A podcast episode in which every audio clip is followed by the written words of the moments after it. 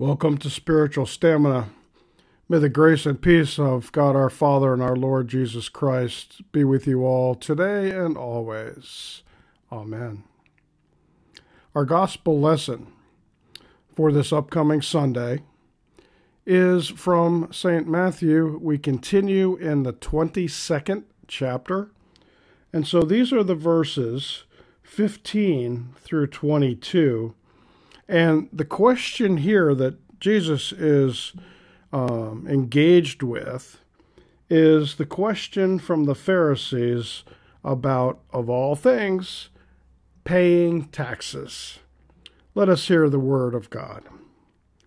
Then the Pharisees went and plotted to entrap Jesus in what he said. So the Pharisees sent their disciples to Jesus along with the Herodians, saying, Teacher, we know that you are sincere and teach the way of God in accordance with truth, and show defiance and deference to no one. For you do not regard people with partiality. Tell us then, Jesus, what you think. Is it lawful to pay taxes to the emperor or not?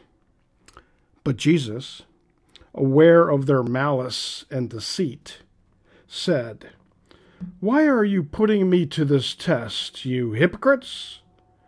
Show me the coin used for the tax. And they brought him a denarius. Then Jesus said to them, So whose head is this, and whose title? They answered, Well, the emperor's. Then he said to them, Give therefore to the emperor the things that are the emperor's, and give to God the things that are God's. When they heard this, they were amazed, and they left him and went away. The words of God for the people of God, thanks be to God in this particular engagement or exchange with Jesus, there is such richness and understanding that God is to be the priority.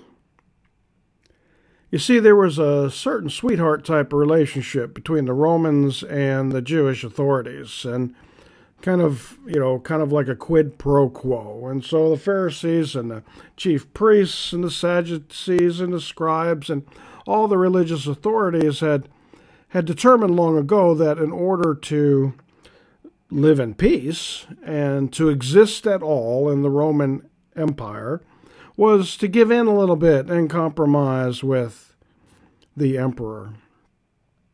Yet this Jesus arises on the scene, and only through his actions and quoting of the scriptures kind of tends to upset all that. God's plan is working among not only the disciples of Jesus, but continuing to erode away at this relationship. This relationship between the Jewish authorities and the Roman prefects and all that Rome supports in the region. So, if Jesus in this case answered yes, he would incite the anti Roman crowd.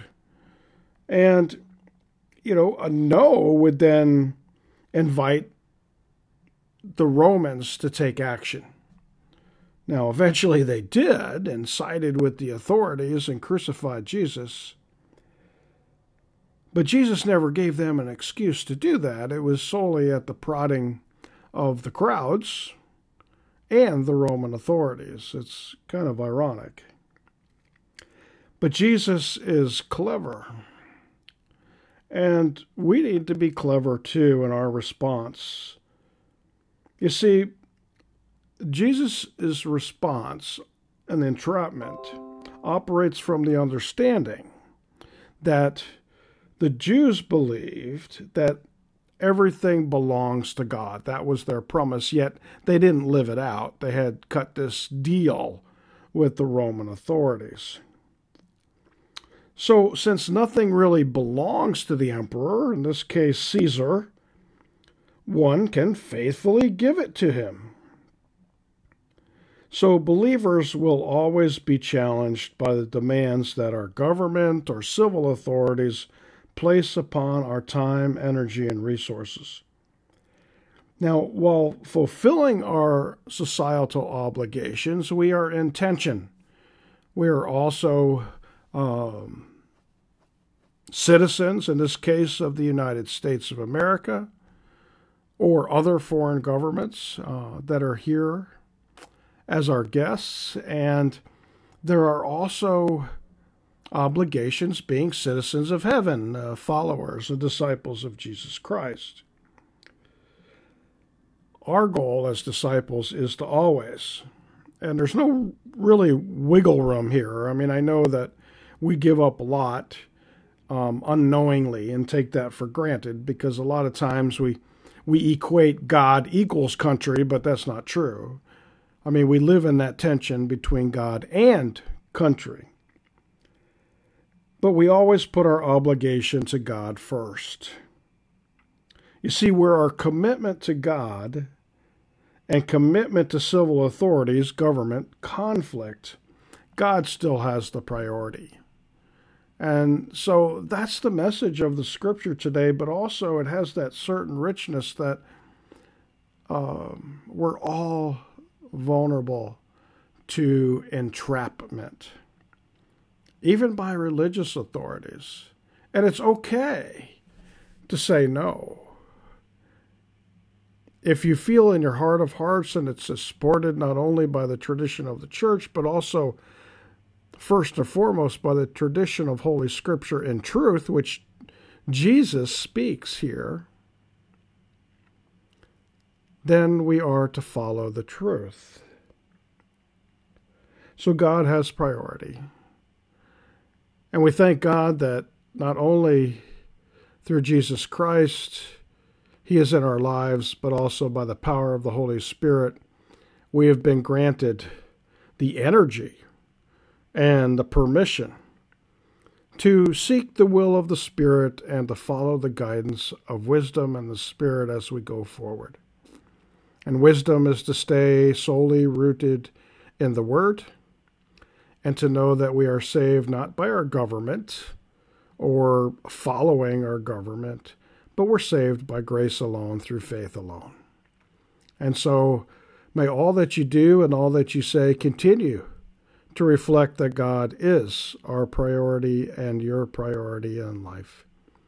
And may you continue to be safe and prosper and receive the many blessings.